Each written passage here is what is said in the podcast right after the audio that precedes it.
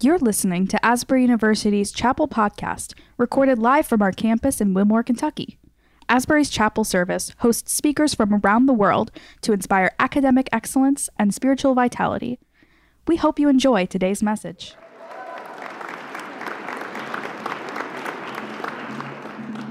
Guys, I'm excited. This is my first time talking in chapel. It's something I get a little intimidated about, but I've heard this is a really good one to talk to. So I'm really excited. I'm excited to be here. I'm excited to share my story. As I stand up here, though, I am abundantly aware that you may have many different things on your mind. Maybe some of them are challenging. And I want you to just be encouraged today. I hope that through my story, you come to realize one thing a little bit more deeply, and that is who you are right now and where you are right now is where God meets you. Good. Thank you for getting that up there. So, in your present situation, with your current dilemmas, your current gifts, your personality, your flaws, whatever you're facing, God is ready to meet you in those things and work in and through you. So I just want you to be blessed today being you. That's really the only person God wants you to be. Okay, so my story. My story, look at that cute fam. My story begins in Iowa, where I grew up. I am the daughter of a humble pastor, a humble, thoughtful pastor, and a kind, energetic, stay at home mom. I have one younger sister, Heidi, who's now married to Chris, and they have an adorable baby boy, Henry. Though there are probably many adventures and misadventures that I could regale you with, I will spare you. No need to figure out how I learned about tweezers for those eyebrows. So let's just move on and skip ahead to a place that's a little bit closer to where you are at. So, my high school years brought me to a place where I became more curious about God. I'd always known God, but I was ready to seek Him and know Him for myself. So, I began to pray more. And I began to pray a lot when I began to look for colleges. I knew I wanted to go to a Christian liberal arts school. I wanted to know how to blend my faith with what I was learning. And I wanted to shape my understanding through the lens of a follower of Jesus. So, as Paul mentioned, as I searched, Taylor University quickly became my top pick. You guys may think that Asbury is in the middle of nowhere, but I assure you, Taylor really is. We have one blinking light, and there's only cornfields for probably, I would say, like 20, 30 miles. Um, so even though Taylor didn't have a lot to boast of in terms of location, I felt deep within me something some of you may have felt when you visited Asbury that this really was the place for me. But it cost a lot more than I could afford. There was no way I would be able to go to Taylor unless something really miraculous happened. So I began to pray about going there, and I prayed about that more than I had prayed about a lot of things. I think I recognized I didn't have much control over the situation. And I don't know about you guys, I like control. I really do. This was a circumstance that tested my ability to wait, to trust God, and to pray.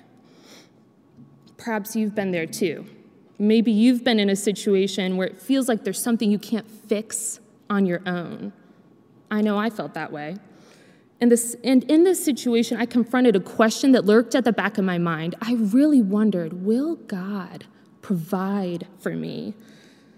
I knew he was capable and I knew that he was all powerful, and I think I believed he cared about me, but it was just hard for me to know that for sure because he's God. It's not like I can talk to him like I'm talking to you.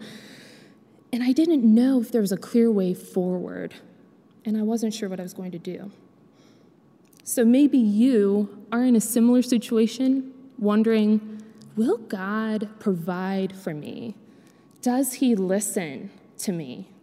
Does he really care about me? And that is where God meets us in our daily burdens, in our daily concerns. Actually, I think it's only when we really feel the lack of something that we receive an opportunity to be given what we need. It might be different, though, than what we expect. But it's only in times of dependence that we actually receive things we couldn't ever conjure up on our own. So, in my story, it was through God's provision of a scholarship that I was able to attend Taylor.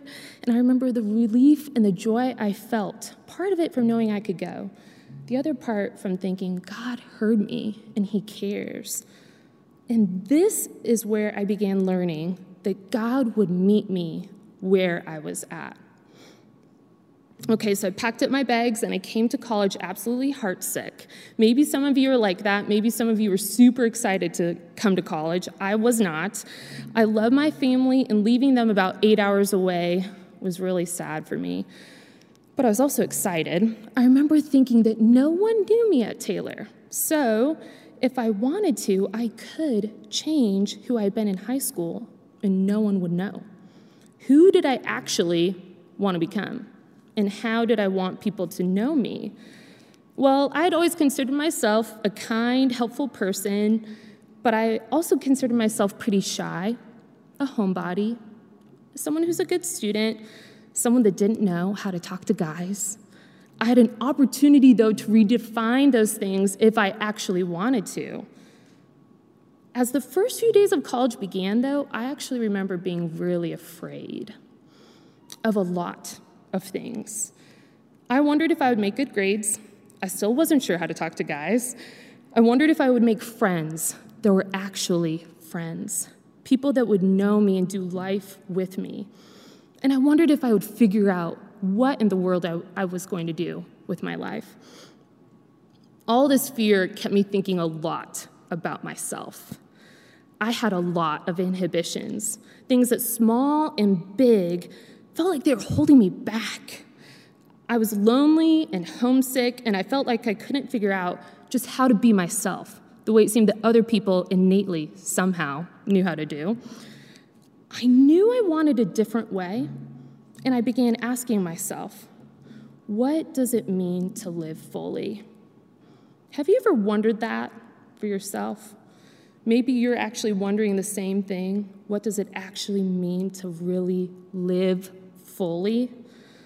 Well, as I thought about this question at 18 and 19 years old, I realized that if it was fear holding me back, that eradicating those fears would probably increase meaning and growth and an ability to be more of who God made me to be. I realized that more than almost anything, I wanted to be brave. So, according to the Cambridge Dictionary, brave is an adjective that means showing no fear of dangerous or difficult things.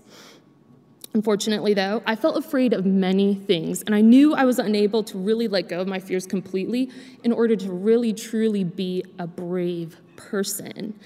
But in the same dictionary, there's also the word courage the ability to control your fear in a dangerous or difficult situation.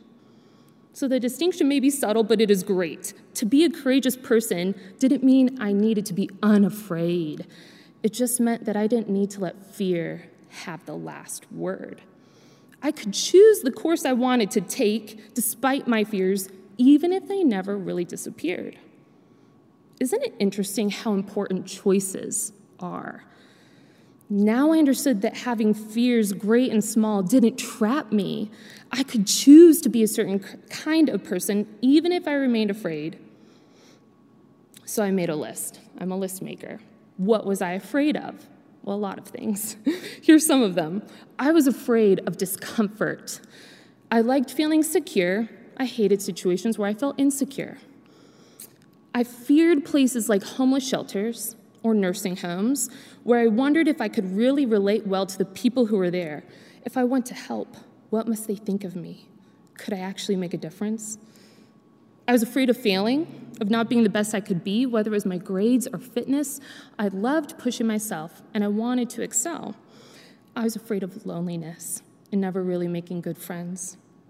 I was afraid of guys and I was afraid to talk to them. And I was afraid of being perceived as too flirty if I did. That's a conundrum. I felt like I couldn't interact well with half the human species. That greatly limited my social opportunities. I was afraid of not learning anymore, of being stagnant. I was afraid of public speaking. That fear persists to this day. I was also, and I still am also, afraid of heights. And I was really, really afraid of missing it, of missing whatever God had for me. But as soon as I named my fears, I was able to confront them. God met me where I was and who I was, even amidst all those fears.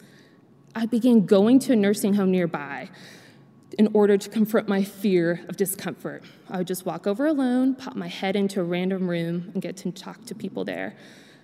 The smells and the loneliness were fearsome to me. I did not ever like going there. But I did get to the point where I got to know people there. I began my cl- classes to focus more on what I was learning than the grades I was receiving. I also joined an intramural football team in order to overcome my fear of not knowing anything about football. I still, I still actually don't know anything about football, but I still played. It was really, really fun. On Friday nights, when I felt lonely and like everyone else but me had plans, I was determined to open up my dorm room door, walk out into the hall, and see one person who maybe needed a word of encouragement, just like me.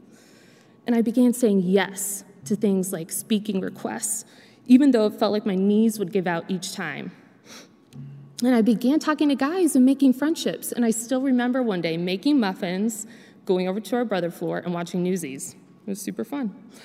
And I began to see that my fear of missing it, of missing whatever it was that God had for me, was based on a misconception that I had to be someone other than myself.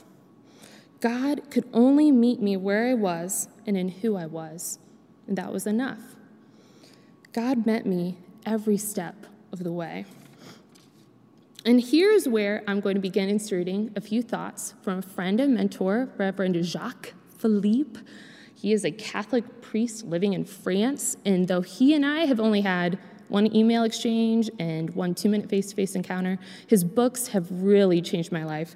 This is a quote from my favorite book of his, Interior Freedom. Doesn't he look nice? I think he looks really nice. First of all, the most important thing in our lives is not so much what we can do as leaving room for what God can do. The great secret of all spiritual fruitfulness and growth is learning to let God act. Yet, one of the most essential conditions for God's grace to act in our lives is saying yes to what we are and the situations in which we find ourselves. Is saying yes to what we are and the situations in which we find ourselves. Well, I began to see that the life I was longing for, the life I wondered if God would provide, was actually the life I was living. As I continued on at Taylor, I thought I would graduate with my Christian Educational Ministries degree. I was looking to become a pastor. In spring of my senior year, found me, found me looking all over for jobs. I'm sure some of you are in the same situation. You know, one day in early February, my supervisor approached me. He was the one that had overseen my work with a bunch of class officers, and I had planned a lot of events with them. I had loved that job. He told me, Heather, I think you should consider working with college students as a profession. You've done so well with these students, and Taylor has a Master of Arts in Higher Education and Student Development. Well, I was a month past the deadline, but I decided to apply anyway, and two of my best friends did too. And we spent the next two years living and learning together. And you know what? I loved it. The two years went by quickly, and as the end of the program approached, my cohort of 16 began applying for jobs. As the months ticked by and as person after person got a job, I kept getting no's. I had always been a good student. I prided myself all through elementary, middle, high school, college, and now grad school on my work as a student. I had also been praised by my teachers and professors. Receiving rejections, multiple ones, was challenging. And it was made more challenging because it was surprising to me. And you know what? I think sometimes it is not so much our circumstances that make our lives difficult, but our expectations surrounding our circumstances. Thoughts like, this wasn't supposed to happen to me, or I deserve better than this. These thoughts can make our hearts heavy with despondency. Once again, in Father Jacques' words, what really hurts is not so much suffering itself as the fear of suffering. The weeks continued, and I continued to remain jobless. It was almost graduation, and I was one of the very last of my cohort left, which made me feel like I was deficient and somehow had gotten something somewhere along the way all wrong. And I began to worry over the question what if I am not good enough? Have you ever wondered that about yourself? It's a tough question. And I needed to learn yet again that God would meet me where I was and where I was. But the despondency got so bad that I was actually unable to write job description or job applications. My roommate Kate actually wrote them for me. I would lay on a couch, dictate, she would synthesize and type for me. It was that bad. And as the days continued by, I realized that my worst fear had happened. I arrived at a threshold of change and transition and did not know where I was going. And at this point, I was not wanted anywhere. The funny thing is, when I realized this, an inexplicable sense of courage actually surrounded me. If the worst had happened, I could keep applying to jobs and face rejections. I had faced them before, and I was okay, and I was still me. Well, a few days before graduation, I received an email from Asbury University, and they wanted to do an interview.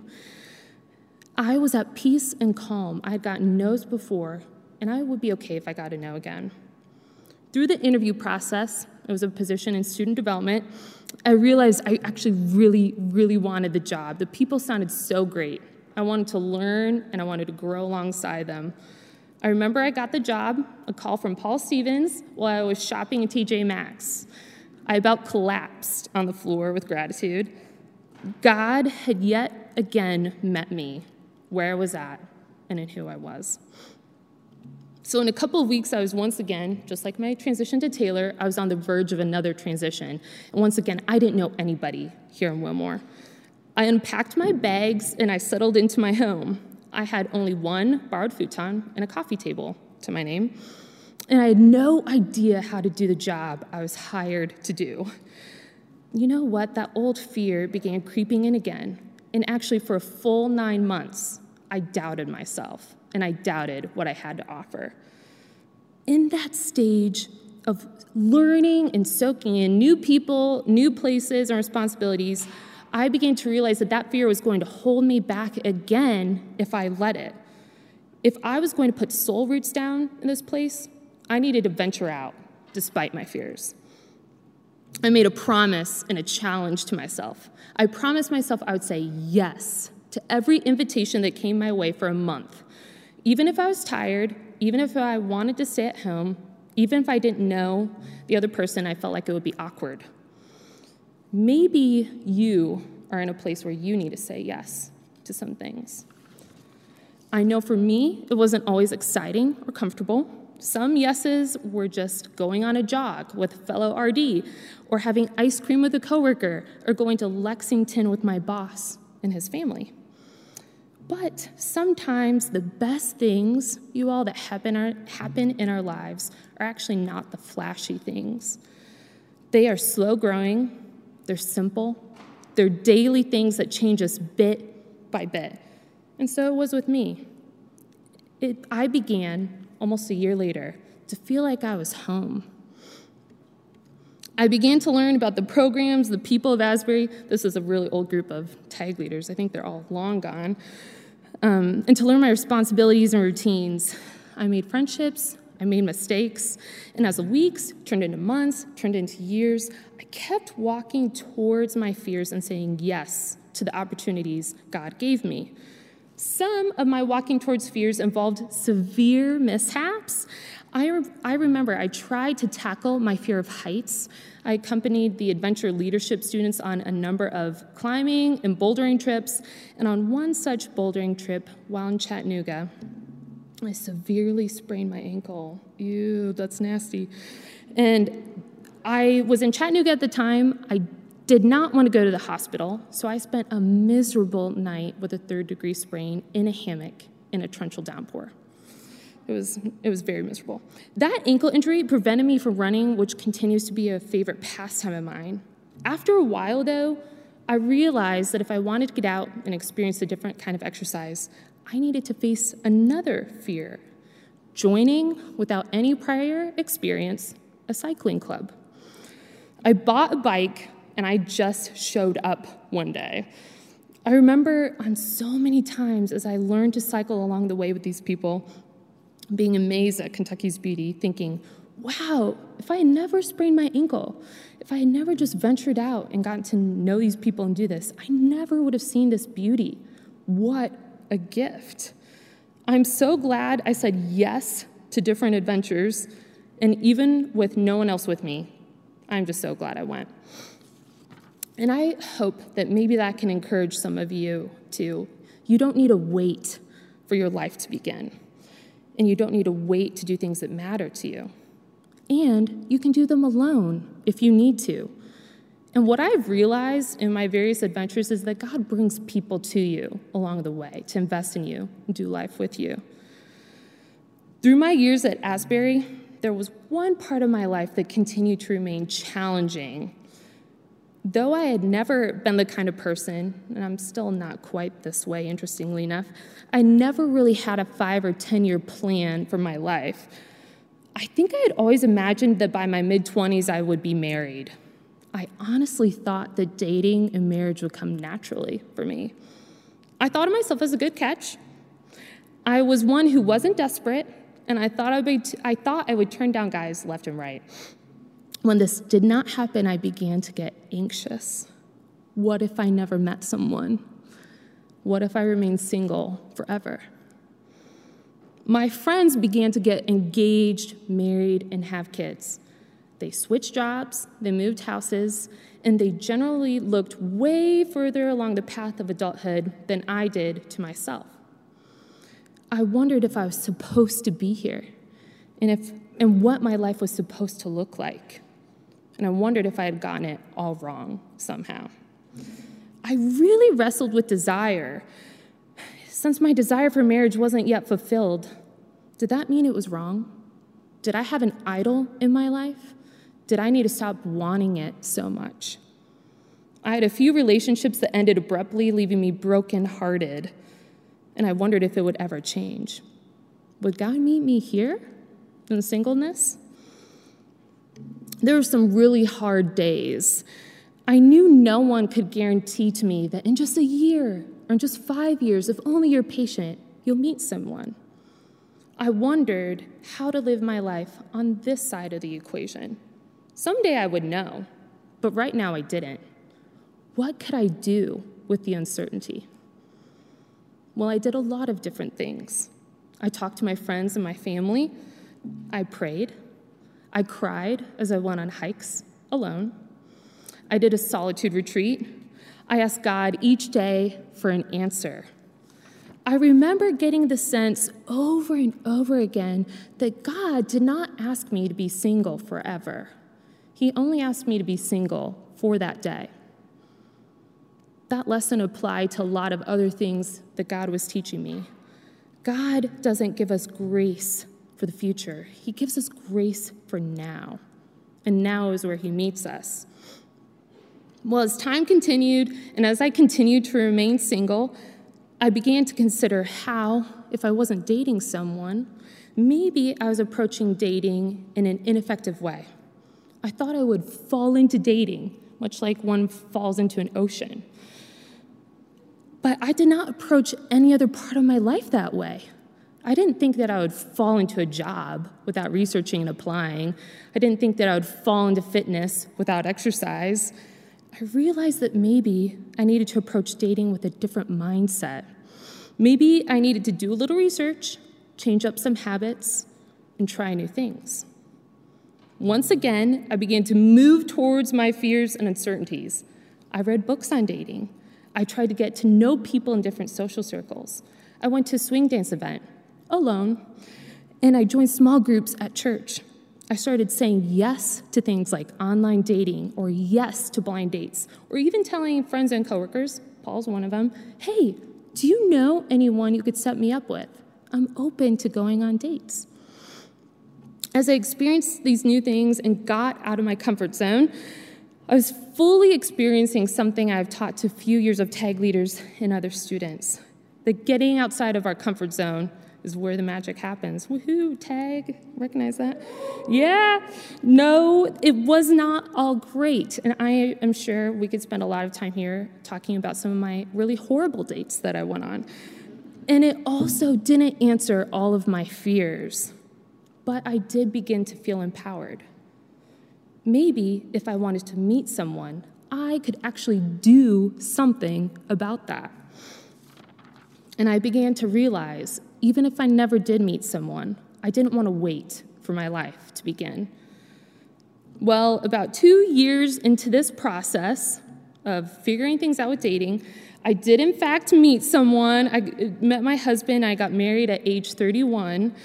It was just this summer, in fact, though that is a story for another day. Marrying him is a blessing I would wonder if I ever would receive, and I'm very grateful. In all of this, you know what I've learned along the way that God loves me, that God meets me where I am and in who I am. Here's a quote that's meant a lot to me, also from Father Jacques God is realistic. His grace does not operate on our imaginings, ideals, or dreams.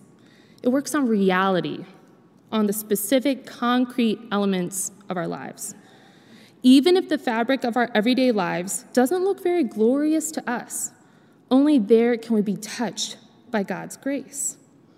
The person God loves with the tenderness of a father, the person he wants to touch and to transform with his love, is not the person we have liked to be or ought to be. It's the person we are. So let me leave you with that hopeful statement and with the assurance that who you are now and in the situations you face presently, that is the place, and you are the person where you're at right now, where God will meet you and work in and through you. Thank you.